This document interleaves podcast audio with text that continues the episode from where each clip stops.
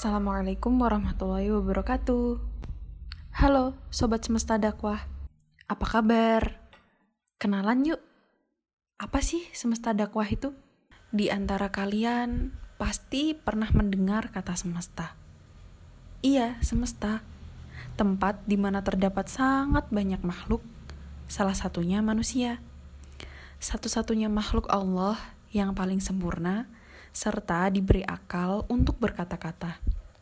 Sehingga kata dari mereka dapat membuat kita mengerti apa saja yang sedang terjadi di semesta ini. Lalu, apa aja sih yang ada di semesta dakwah itu? Simak terus ya, jangan sampai ketinggalan.